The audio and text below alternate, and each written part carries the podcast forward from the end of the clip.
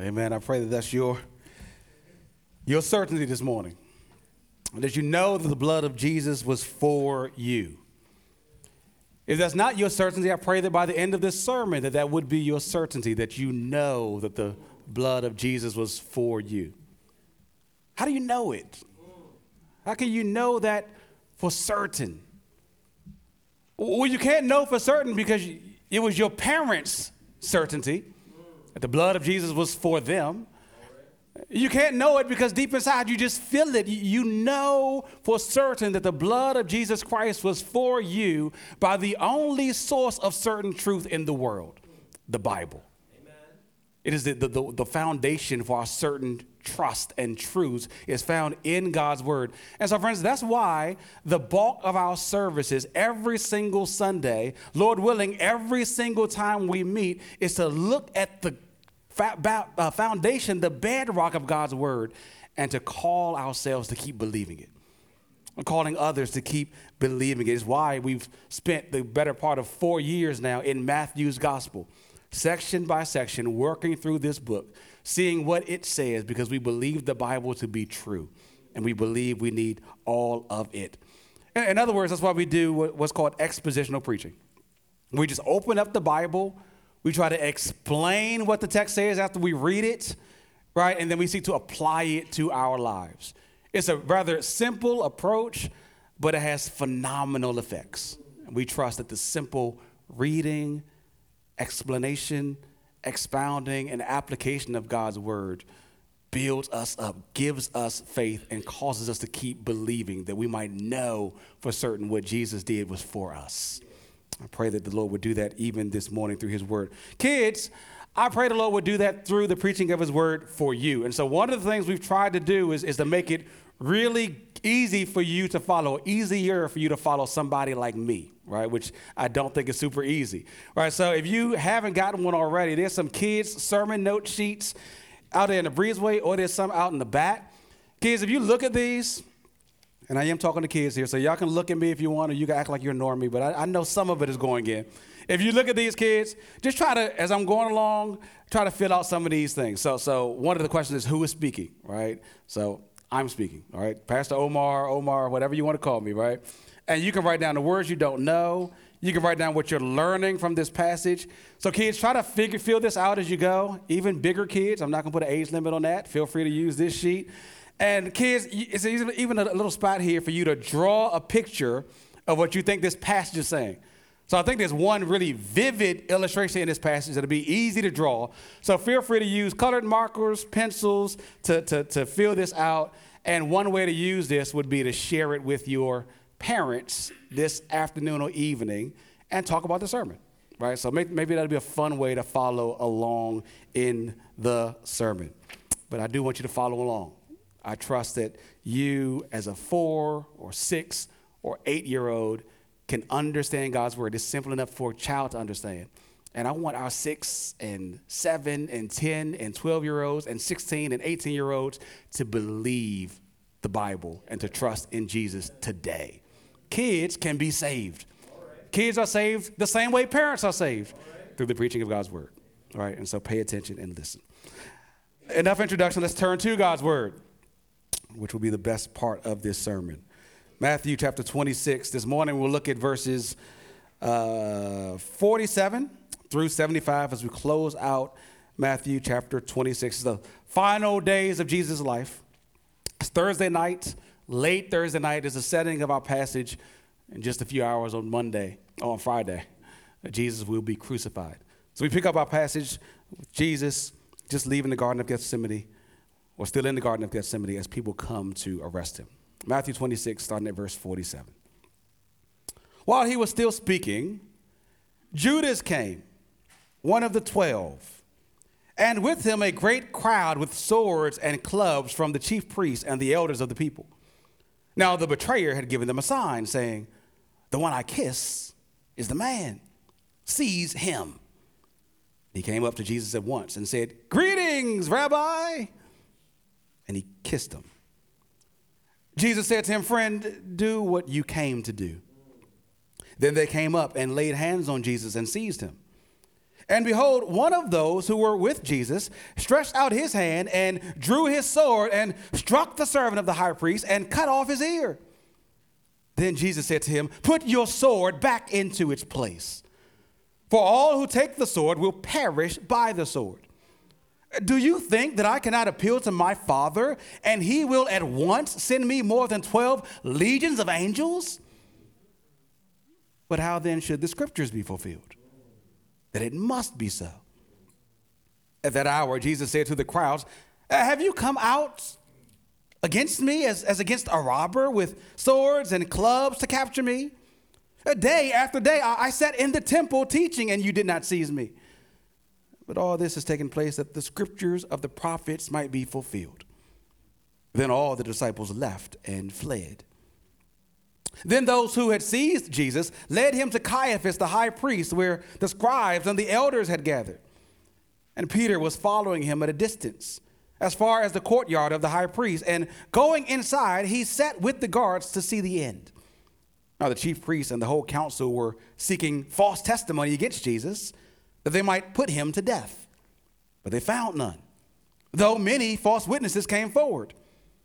At last, two came forward and said, this man said, I am able to destroy the temple of God and to rebuild it in three days. The high priest stood up and said, Have you no answer to make? Uh, what is this that these men testify against you? But Jesus remained silent. And the high priest said to him, I adjure you by the living God, tell us if you are the Christ, the Son of God. And Jesus said to him, you have said so. But I tell you, from now on, you will see the Son of Man seated at the right hand of power and coming on the clouds of heaven. Then the high priest tore his robes and said, He has uttered blasphemy. What, what further witnesses do we need? You have now heard his blasphemy. What is your judgment? They answered, He deserves death. Then they spit in his face and struck him. And some slapped him, saying, Prophesy to us, you, you Christ. Who is it that struck you? Now, Peter was sitting outside in the courtyard. And a servant girl came up to him and said, You, you also were with Jesus the Galilean. But he denied it before them all, saying, I do not know what you mean. And when he went out to the entrance, another servant girl saw him and, and said to the bystanders, This man was, was with Jesus of Nazareth. And again, he denied it with an oath I do not know the man. After a while, the bystanders came up and said to Peter, Certainly you too are one of them, for your accent betrays you. Then he began to invoke a curse on himself and to swear, I do not know the man. And immediately the rooster crowed. And Peter remembered the saying of Jesus Before the rooster crows, you will deny me three times. And he went out and wept bitterly. So here's what I think is the, main point of this weighty passage. Jesus placed his life into the hands of sinners to save sinners like us. Jesus placed his life into the hands of sinners to save sinners like us. In this passage, we see Jesus again willingly carrying out God's plan to go to the cross to save us. Even when, when there seem to be other last ditch options to do something else, to, to change the course of things, Jesus showed a willingness to be about the Father's business.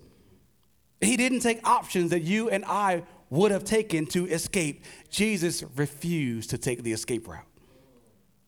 As we walk through this text, we see three scenes unfold. You see Jesus in the garden at his arrest in verses 47 through 56. We see Jesus before the high priest Caiaphas and the religious leaders in verses 57 through 68 for a trial. And then you see Peter in the courtyard for his own sort of trial in verses 69 through 75. And from those three scenes, I want us to focus on two pictures of Jesus we see in contrast to the characters in this passage, in contrast to us. Point number one Jesus is submissive where we are subversive. Jesus is submissive where we are subversive. We see that in verses 47 through 56. And point number two, we see Jesus is courageous where we are cowards. We see that in verses 57 through 75. Jesus is courageous where we are cowards. In this text, we see Jesus act opposite than us for us. He does counter to what we would do for our sakes. Point number one Jesus is submissive where we are subversive. Uh, to subvert means to rebel against, to undermine, to seek to overthrow something, whether it's some sort of rule or some sort of plan. And in these first set of verses here, we see different people in different ways try to subvert, try to overthrow God's plans.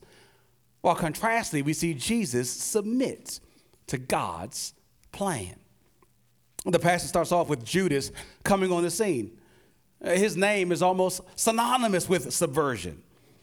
I mean, he first came into prominent view back earlier in chapter 26 when uh, in chapter 26 when verse 14 tells us that he went to the chief priest and negotiated to, to betray Jesus, to give Jesus up for 30 pieces of silver.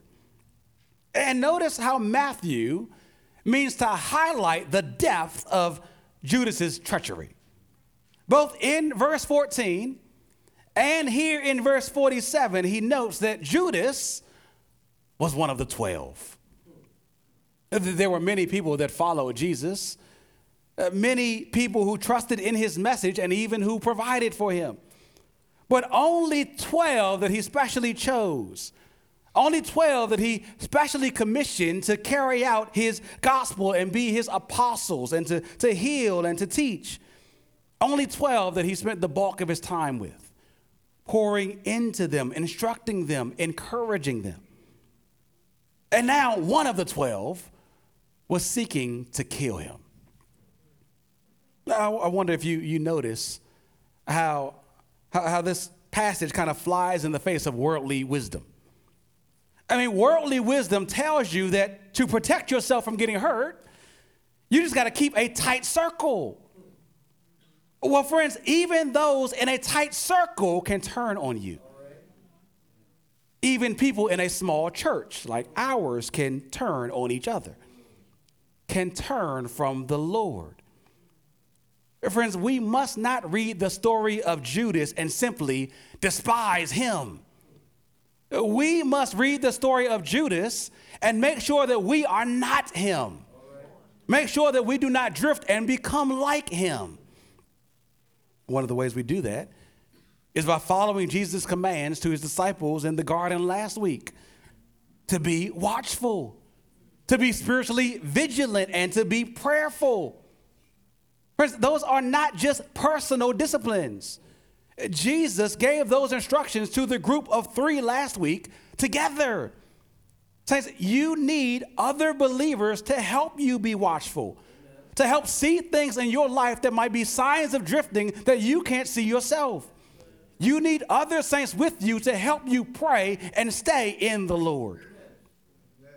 Friends, that's one reason why we have a corporate prayer service.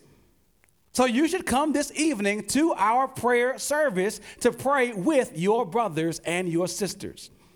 You need prayer, and you need prayer with other people. Saints, you know, sometimes you, you see someone's life explode, someone totally do something drastic and leave the faith, and you're like, how could that be?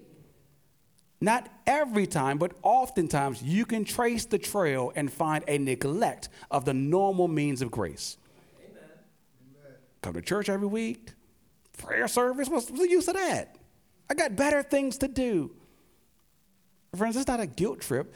That is trying to goad you into using all the means the Lord has given you to keep you in the faith, to keep you from turning away from the Lord, to keep us from becoming Judases, people who oppose God and who oppose God's plans.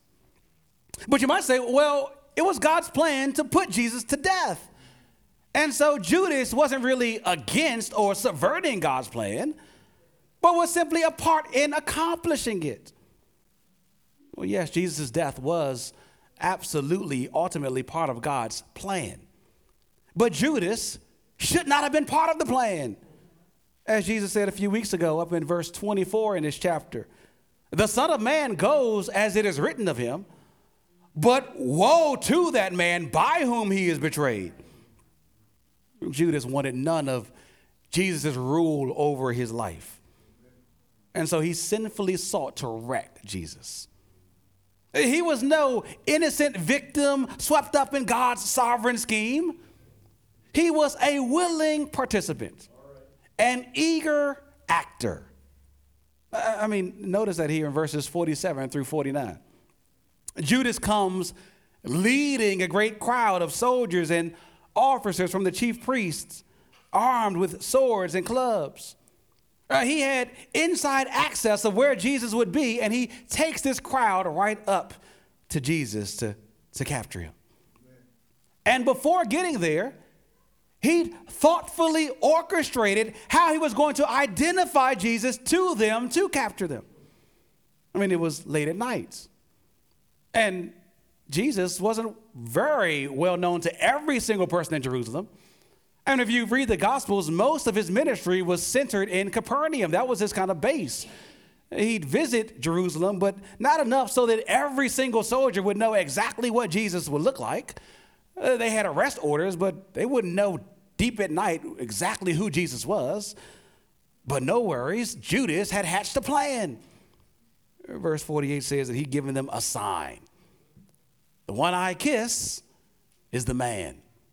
Seize him. A kiss was and still is a common expression of affection among Middle Eastern people. So it's striking that Judas chose this sign as a marker, that he chose this symbol of intimacy and genuine love and care, and he turned it into, into a tool to destroy Jesus. What hypocrisy! What evil! Verse 49 says Judas came up to Jesus saying, Greetings, Rabbi. And he kissed him. But it was pretend affection, a show of love just to show the soldiers who to grab. But Judas does not fool Jesus. He comes with a kiss, but Jesus knows what he's there for. But notice, Jesus doesn't plead with Judas to reconsider his actions. He, he doesn't try to take him on a trip down memory lane to try to rekindle his affections and reorient his heart. He doesn't say, Judas, remember the time when? I mean, you, you've seen the scene in movies where one friend turns on the other and, and the friend in danger uh, conjures up every single shared emotion and shared bit of history to try to slow that friend from doing evil. Like, bro, we, we, are supposed to be brothers. I, I grew up with you, I did all these things with you. No, Jesus has no interest in changing Judas's mind because Jesus has already made up his mind to do his Father's will, to go to the cross, to die for our sins. So he says in verse 50, friend, do what you came to do. I'm saying it is absolutely true that God often restrains people from the evil that they would do. It's one of the constant, uh, kind of constant prayer requests here that we pray for that the Lord would restrain us from doing the evil that we would naturally do. That He would restrain our children from doing the evil that they would do. That He would restrain people in our community from doing the evil that they would do. In His mercy, God often does that. He restrains people from doing evil. But how horrible it is for the Lord to allow you to go along with your evil desires, with your evil schemes. Uh, I want to have you consider that in your own life. That when you carry out your sinful wishes, that you're not sneakily getting away with it. Nor is there some kind of tacit approval because you were able to do what you wanted to do. Actually, it's more dangerous that you are able to freely pursue sin. That you're able to freely and full heartedly pursue the sin that God hates and will send you to hell for. Friends, there comes a time when subversion of God's plans, rebellion against his plans for you, seeking to overthrow his rule, is not met with rejection or pushback, but is met with seeming allowance. And that's the most dangerous time. The removal of restraints is an act of God's judgments. But see here, even as Jesus allows Judas to do what he wants to do, to rebel against the Lord, he himself is all about doing God's will, submitting to God's plan. Jesus does not resist, but rather gives his life into the hands of his betrayer. So, with a kiss, the soldiers come and grab Jesus. And the disciples grab their swords. Or more accurately, one disciple grabs his sword. Now look at verse 51. In the midst of the officers arresting Jesus, we read, And behold, one of those who were with Jesus stretched out his hand and drew his sword and struck the servant of the high priest and cut off his ear.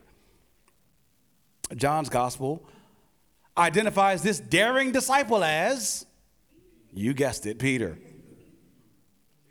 Peter always bought that smoke. Or seemingly, we'll see. He sees his Savior being arrested and he protests by force. No, this is not going down on my watch, Peter says. Right? He, he says it by his actions. He's like, no, we, we, we're not having that. Peter seems bold here. His actions seem commendable.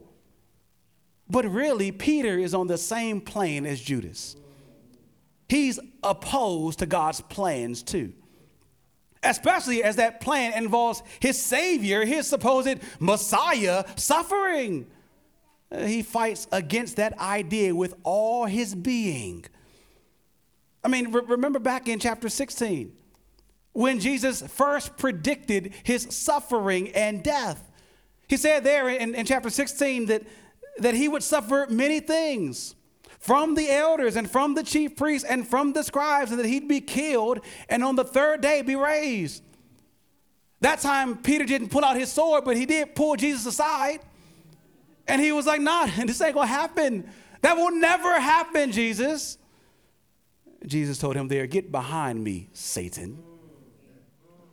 The pull to subvert God's plan and pull Jesus from the cross is demonic in nature. Peter showed it with his words before, and now he shows it with his actions. His sword would supposedly save Jesus from death. Little does he know that it's actually Jesus' death that would save him, that would save us. Jesus tells Peter in verse 52 put down your sword. Because, in essence, to live by the sword is to die by the sword. You'll never stop fighting. The physical weapons won't advance God's will. Physical weapons won't accomplish God's plan. Weapons simply are not powerful enough for the task, and neither are we. I, I mean, I think that's one of the reasons Jesus tells Peter to, to, to put down his sword here. Because we possess such limited power, limited physical power, and limited political power.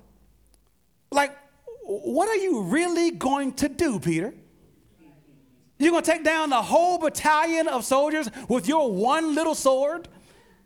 Then what? Are you going to conquer all the Roman forces that come next? You have little power in your own strength and using your own resources to, do anything that's really needed to change anything anyway. I mean, I think that's quite evident here in the kind of almost comical description of what Peter actually accomplishes. He cuts off a man's ear. Uh, you ever wonder why the Gospels describe that, that little detail? Well, I think it's to highlight just how inadequate Peter and we are to fight for Jesus in the way we think we should. I mean, certainly, Peter was not aiming for the ear, he was aiming to take off the man's head. But Peter, unskilled as he was, I mean, he's a fisherman, not a soldier. Even with all his zeal and all his boldness, all he can muster up is removing a man's ear as his greatest military accomplishment. Peter ain't made for battle. Friends, none of us are. Not this kind of battle. Our fighting for Jesus is not by the normal means that men use to fight. Again, Jesus in the previous scene had given Peter and us the weapon that we most need to wield to fight a far greater enemy than a soldier sin and temptation by the use of prayer. But Peter laid down that weapon and went to sleep and picked up this one, thinking that this sword was strong enough to accomplish his will, to save Jesus' life. But it was actually opposed to God's will. I mean, listen to the rest of Jesus' words as he continues in verse 53. Do you think that I cannot appeal to my Father? And he will at once, immediately send more than 12 legions of angels? But then, how would the scriptures be fulfilled?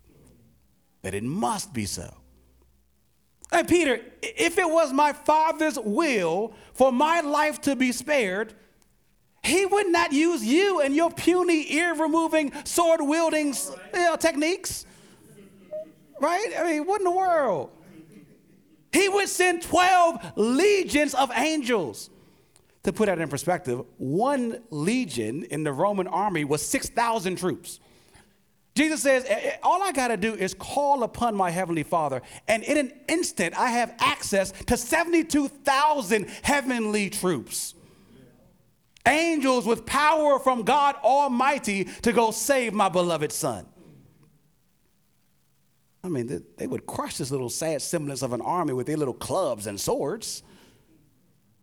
At Jesus' instant disposal was inconceivable power to stop things immediately. But how could God's will be done then? Or as Jesus says, how then could the scriptures be accomplished? The scriptures that promised the Messiah would come and suffer and die for the sins of his people. I mean, if you notice all through Matthew, I know it's been a while, if you read through Matthew's gospel, notice how Matthew over and over and over again, maybe read the, the first couple chapters of Matthew this, this, this afternoon, and just circle how many times that kind of formula is given, right? All this was so that the scriptures could be fulfilled right? Matthew is meaning to show that Jesus has come to accomplish his Father's will, the plan that began in the garden when the first man sinned against God, and when God promised that he would send another one to come to crush Satan and sin's head and to deliver God's people, that plan was unfolding and Jesus was going to accomplish it. Jesus did accomplish it. He would not not deliver in accomplishing God's plans. Peter sought to subvert God's plans for his son. Jesus sought to submit to his Father's will, as was expressly conveyed all throughout the scriptures. He was going to do what he came to do. Remember, he told Peter, Do what you came for? Well, Jesus was going to do what he came for. The beginning of Matthew said he came to save his people from his sins, and Jesus was going to do that, to suffer and die for sinners like us. He makes that clear to Peter and to the arresting party in verses 55 and 56. He questions them uh, why they've come out with all these clubs and swords to arrest him as if they were arresting some thug, some bandit, some insurrectionist. Uh, that's a better word than, than that word robber there. Are you, you coming out like I'm a terrorist or something. they've mistaken Jesus. As if the man that they've come to meet is going to wage some kind of political war and is going to fight viciously to gain control in Jerusalem. That's not what Jesus came for. That's the Messiah that the people of Israel wanted, but that's not the kind of Messiah that Jesus is. Jesus says at the end of verse 55, I sat day by day in the temple teaching, and you didn't seize me then. So why now, in secrecy, with all this Calvary, do you come to arrest me? I'll tell you why. Again, so that the scriptures might be fulfilled. As Jesus submits to God's will and fulfills every single scripture. I think we learn from this passage the kind of upside down ways of God's kingdom. God's kingdom is not ruled or defended or extended by shows of physical or political power, by people who seem fierce and who are boisterous. That's how earthly kingdoms are run, but not God's kingdom. Oh, so, so while this passage here is not calling for pacifism, uh, this passage is not calling for the abandonment of, of the use of weapons for self defense. What it is banning is the attempt to use the weapons of this world to defend Jesus or to advance his gospel and his kingdom. That is not how Jesus' kingdom is advanced. Jesus says, says elsewhere in, in John chapter 18, verse 36, My kingdom is not of this world. If my kingdom were of this world, my servants would have been fighting so that I might not be delivered over to the Jews, but my kingdom is not of this world. It's often the case that Christians are eager to fight. I mean, we prize the spirit of Peter. But often the ones so eager to fight are the ones fighting for the wrong thing. Friends, you can't establish a Christian nation through force or through voting or by having a Christian monarch or by showing all this strength. There is only one monarch, one king. His name is Jesus. And he reigns over all. But he shows us, this king with all power shows us what his posture and what our posture must always be submission to God's will. For Jesus, that meant submitting to be arrested and to suffer and be killed. He could have stopped it if he wanted to, but that was not the Father's will. So, friends, this should make us cautious of using the warfare of the world to supposedly fight for Jesus to advance Christianity. As if weapons or arguments or blog posts or political offices could save the day for Christianity. Right? Yeah, sometimes, sometimes people say that, right? Oh man, you know, the, the, the, the way the world is, the way this nation is, you know, Christianity is, is failing. And as if voting a certain way or, or taking up arms and fighting a certain way is going to change that. Friends, if God wanted to use force, he would not use you. Like, seriously, do you think that your vote is that strong? That your weapons are that strong? He has 72,000 angels that he can immediately dispose of and disperse to do his will. He don't need you. Friends, Christianity is not advanced that way. No, Christianity is advanced. Christ's cause is advanced, not by killing others with weapons or by words, but Christianity is advanced by dying. Dying to ourselves and submitting to God's will. Jesus did that by actually dying for us. That was the Father's plan, and Jesus did not seek to subvert that plan, but perfectly submitted to it. I wonder who you side with Jesus and his submission to the Father, or the world or your own desires to subvert God's plan so that you might seem bold or strong or willing to do anything for Christ, and yet the, the Lord Jesus said, That's not what I'm about. I wonder how many of us need to hear Jesus' words this morning to put down your swords and instead pick up your cross. Deny yourself even if it means suffering, because the Lord uses suffering to advance his cause. The Lord used the suffering of his son to bring many sons and daughters to glory. The upside down ways of God's kingdom. Jesus is submissive where we are subversive. Second, we see in this passage that Jesus is courageous where we are cowards. Jesus is courageous where we are cowards. We see something of, of cowardice at the very end of verse 56, where we read that all the disciples left Jesus and fled. It's what Jesus had predicted earlier in the chapter. Again, in fulfillment of Scripture when he quoted from Zechariah chapter 13, verse 7, that if you strike the shepherd, all the sheep will scatter. We'll talk more about the cowardly fear, specifically of, of one of the disciples, Peter, in a while, but, but I want us to focus first on the cowardice that we see among the religious leaders in verses 57 through 68, in contrast to Jesus' courage. I mean, just look at the religious leaders' actions in this passage. The fact that they sent soldiers to arrest Jesus at night points to their weakness, points to their sin filled spinelessness. They operated under a cloud of secrecy because they were afraid of the people. And if you flip back, flip back one page to the beginning of, of chapter 26 and look at verses 3 through 5, you'll see there that that they all gathered in the palace of, of Caiaphas, the high priest, and these chief priests and elders plotted to arrest Jesus by stealth, by secret, and kill him. Why? Verse 5 because they didn't want to cause a raucous or an uproar from the crowds if they openly arrested Jesus during the feast of the Passover. They'd already planned to arrest Jesus secretly and to kill him before they put that plan into action, there would be no fair trial. There would be no real justice. Uh, the time of his arrest and the, the privacy of these little proceedings are proof of that, as is the process of this trial before the, the Jewish leaders. Uh, I mean, look at verse 59.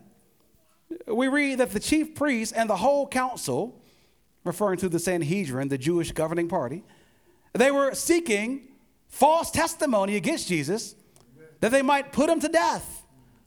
But they found none, though many false witnesses came forward. I mean, you see how jacked up this entire process is? I mean, usually you have witnesses who make credible claims before you make an arrest. Here, there were no legitimate grounds to arrest Jesus. Oh, but they figured they'd grab him and worry about the pesky issue of finding some charges that stick or fabricating some charges that stick later. Up to this point, the most pressing reason they really wanted Jesus dead and gone was because they disliked him. They despised him. He threatened their authority and weakened their influence, and they wanted to wipe him out for it. That's a pretty cowardly way to respond to a perceived threat, isn't it? But that's why power in the hands of cowards is such a dangerous thing. They can use their office and position to secretly settle scores.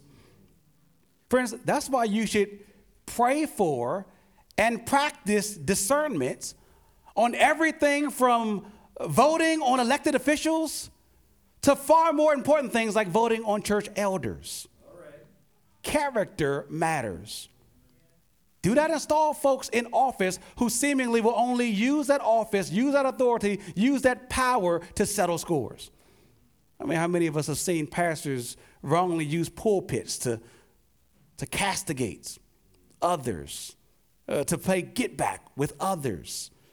That is not the way Jesus does things and not the way we should. You don't want people who wield power wickedly and unwisely seeking only to serve themselves instead of others. The chief priests and the elders, they sought false testimony against Jesus so they could put him to death.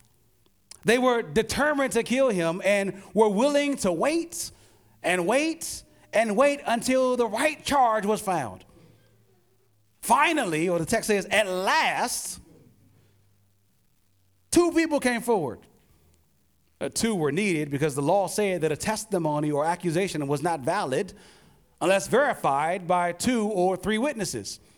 Right, they were willing to wait all night until they found two that would be willing to have their testimonies matched to wrongly accuse Jesus. They wanted to keep the law in that way. Crazy, right? Uh, they said, these, t- these false witnesses said, This man said, I am able to destroy the temple of God and to rebuild it in, in three days.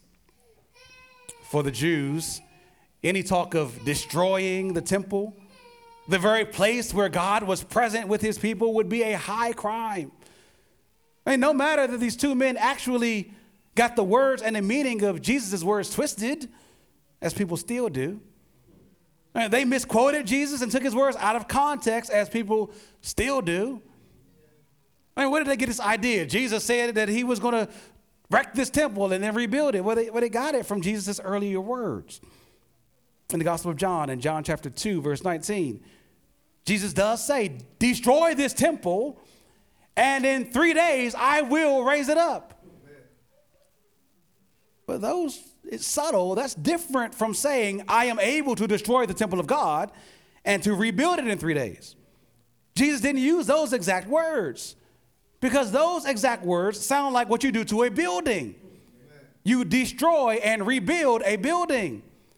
And when Jesus spoke of destroying the temple, John 2:21 tells us that he was speaking about the temple of his body, which through crucifixion would be destroyed but not rebuilt, but rather resurrected three days later, Amen. raised up for our justification.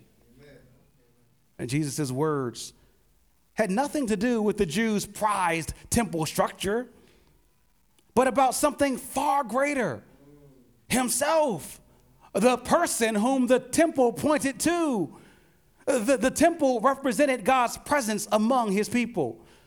Jesus was God present among his people. He was Emmanuel, God with us. But the Jews did not receive him.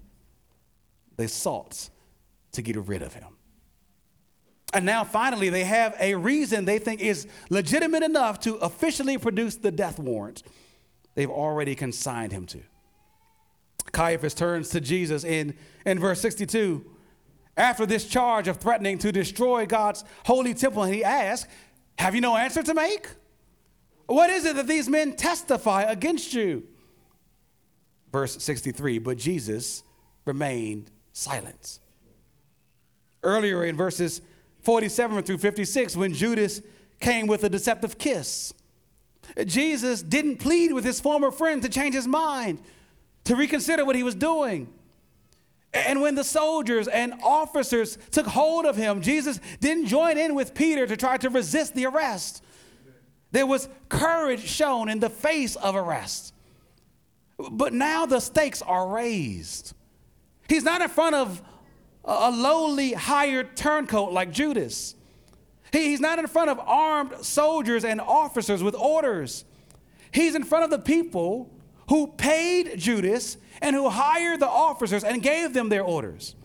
He's in front of the chief priests and the elders, the Sanhedrin party, who have the power to actually condemn him to death.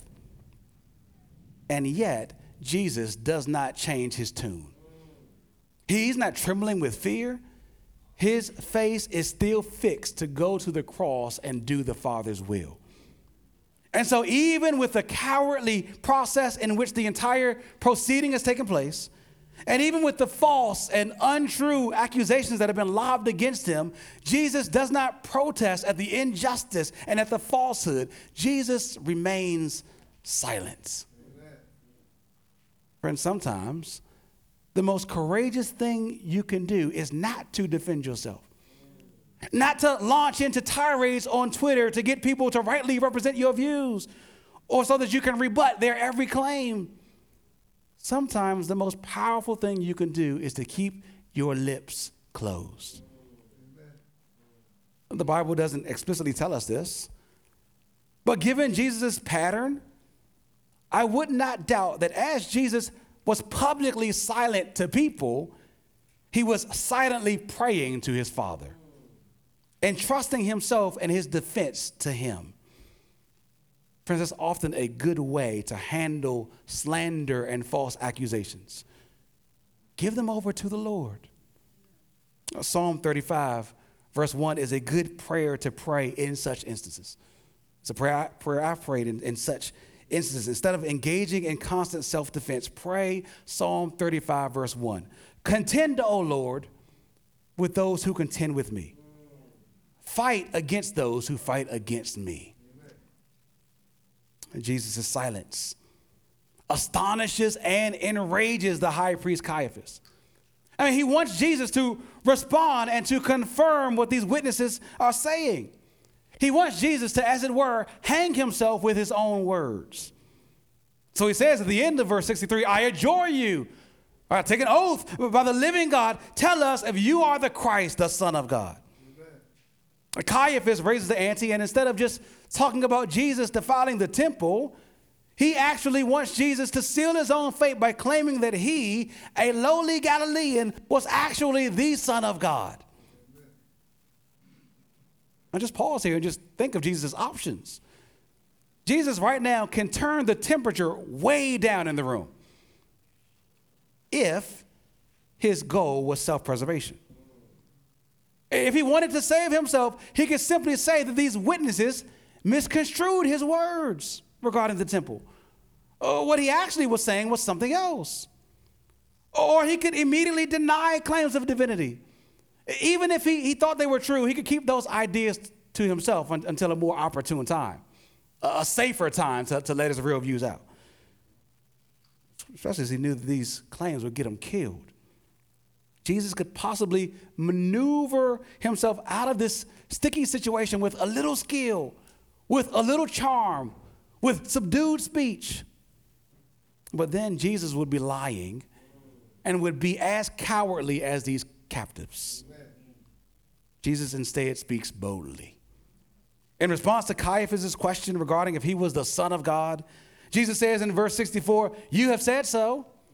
But I tell you, from now on, you will see the Son of Man seated at the right hand of power and coming on the clouds of heaven.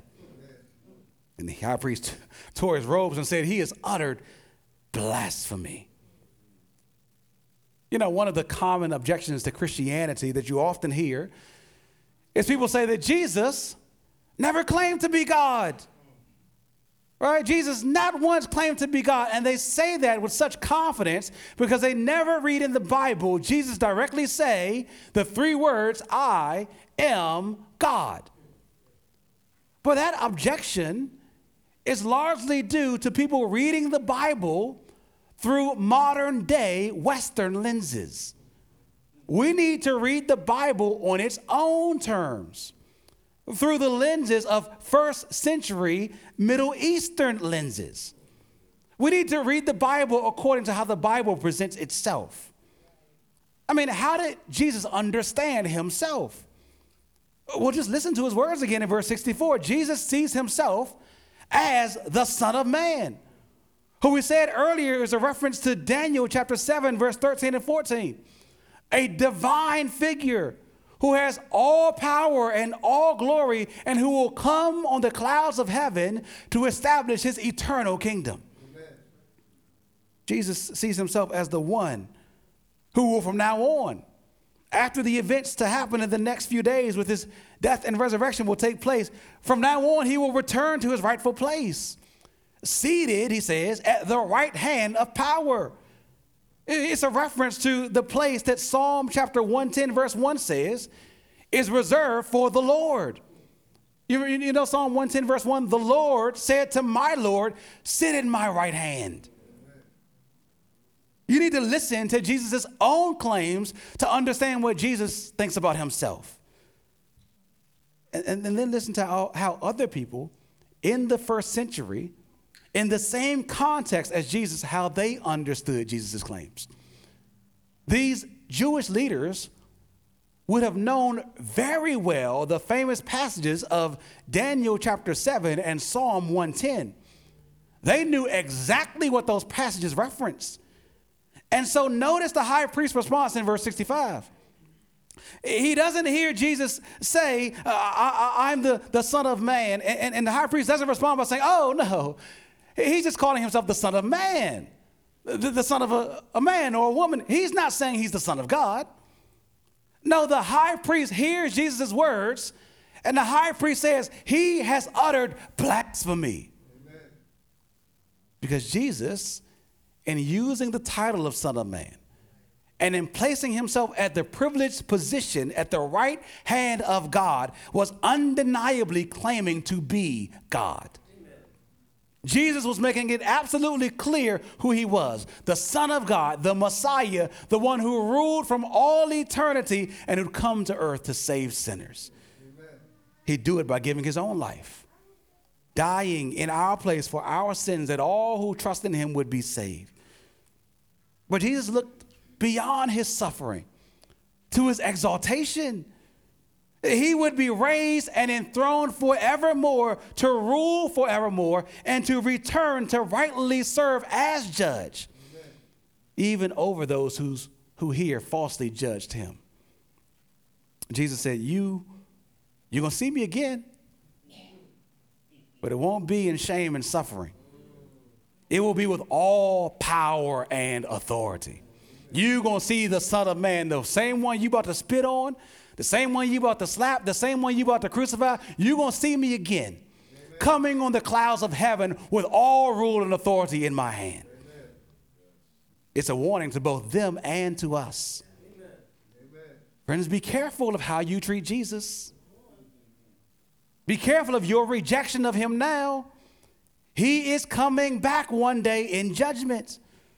So, what you must now do is repent of your sins and turn to him in faith Trust that He is the one, the only one, Son of God, who came to save sinners like us. Amen. Sadly, that's not what the religious leaders did. Jesus' claim did not convict their hearts and cause them to change. It only confirmed in their hearts that they needed to absolutely kill him. So they collectively decide in verse 66 that he deserves death. Amen. And they spit in his face and they struck him. And some slapped him, saying, Prophesy to us if you are the Christ, that is. Who is it that struck you? Such cowards to beat and humiliate a man already in custody. But such courage by Jesus Amen. to endure it all and soon even more for us. Amen. His bold claims to be king led him to be despised and rejected, and even by those closest to him. Amen. Our passage ends with a picture of Peter in his own sort of trial. Verses 69 through 75 place Peter in the courtyard of Caiaphas's palace when people start questioning him.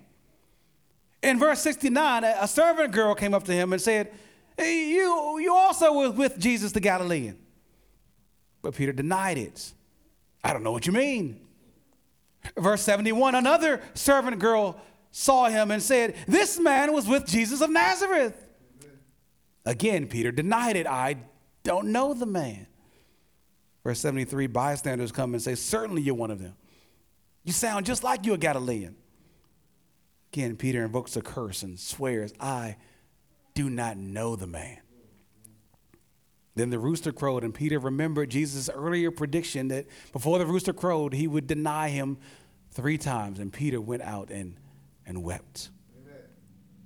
Striking here in these verses is the contrast with the previous scene.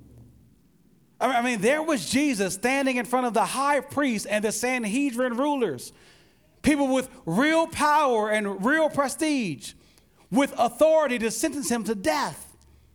And yet there was Jesus standing firm in their face, unafraid, courageous, unwilling to deny who he was. Yes, I am the Messiah. Yes, I am the Son of God, even if that means you're going to kill me. And he was Peter, the one who previously claimed to stand with Jesus to the end, to fight to the death for Jesus who was seemingly willing to do it when, when they came to arrest Jesus. But now here Peter is before mere servant girls. You see that in the passage? Right? They would have been no older than 14 years old. They have no power or authority to do anything. And yet here's bold Peter cowering under their questions. Weren't you with him? Aren't you one of his disciples? Jesus, who? I don't know him at all. I swear it. In the previous passage, Jesus had three times to, to speak up and to turn down the temperature, to take the pressure off himself. He had three times to seek to save himself. When the false accusations came from the two witnesses, he didn't respond. When the high priest asked if he had no answer to make to the charges, he remained silent. When the high priest asked if he was the Christ, the Son of God, Jesus did not back down or deny, but fully affirmed who he was. But here, Peter faces three questions, three tests of faith, and he fails every single one of them. To each question of his association and his allegiance to Jesus, he denies them. Three times, as Jesus said would happen. His prideful boasting of never falling away falls directly to the ground. And when the rooster crows, he remembers Jesus' words and he weeps. Friends, I wonder if you can't relate to, to Peter. I can't. I mean, how many times have I cowered under pressure to deny the Lord? Maybe not outright reject him, right? But, but, but just not be as bold or open in confessing my allegiance to him for, for fear of what others might think about me for, for fear of repercussions on the job, for fear of losing friends, for, for fear of, of losing some influence. How often have I cowered in the face of temptations to sin and chosen allegiance to my flesh over allegiance to Jesus? When I'm faced with some sinful temptation, I, I, I along with Peter, often say, I don't know him, seeking to serve myself. I trust I'm not the only one. But None of us should read this passage and readily identify ourselves with Jesus. We've all got more Judas and the religious leaders and the Peter in us than we know. None of us have lived the life of fidelity and faithfulness to God in the face of trials that we ought to. But praise God that Jesus is better than us that he has done what we have not done. He has been courageous when we have been cowardly, and part of his courage was going to the cross to die for the sin of our cowardice so that we might be delivered, so that we might be forgiven. And he does forgive all those who turn from their sin and trust in him. Peter wept here but they weren't crocodile tears. They spoke of a real repentance that Peter would later demonstrate and that Jesus would later restore him for. Amen. Reading the Gospel of John when Jesus is resurrected and returns to his disciples, he asks Peter three questions. This time, Peter does not deny his Lord. Peter, do you love me? Do you love me? Do you love me? And the same Peter who three times before Jesus' death denied him and denied him and denied him, this next time when he sees the risen Jesus says, I love you, Lord. I love you, Lord. I love you, Lord. And Jesus doesn't say, Well, prove it by doing all this. No, Jesus embraces him, he restores him. He takes, that's right, what a Savior, Dave. He takes sinners, regardless of how horrible we've treated him, how often we've denied him and he says, You trust in me, and I will forgive everything. And not only will he forgive you, he'll use you. The same Peter who denied Jesus so often to save his life is the same Peter who gave his life to spread the gospel of Jesus. Tradition, uh, tradition tells us that this same Peter, who was scared in front of servant girls, would testify of Jesus and would go to the cross and would say, I'm not willing to be crucified like my Lord. Turn me upside down and crucify me. You don't get that kind of boldness overnight. You get that kind of boldness from the Lord who loves us and who cares for us and who restores us. That's why Jesus was willing to die, to have us for himself, that we might forever live with and live for him. Amen. Jesus courageously placed his hands or his life into the hands of sinners. to save sinners like us. How should we respond? By placing our lives in the hands of a Savior who lived and died and rose again to save you and to save me. Let's pray. Heavenly Father, we thank you for Christ, who is everything that we should have been and more,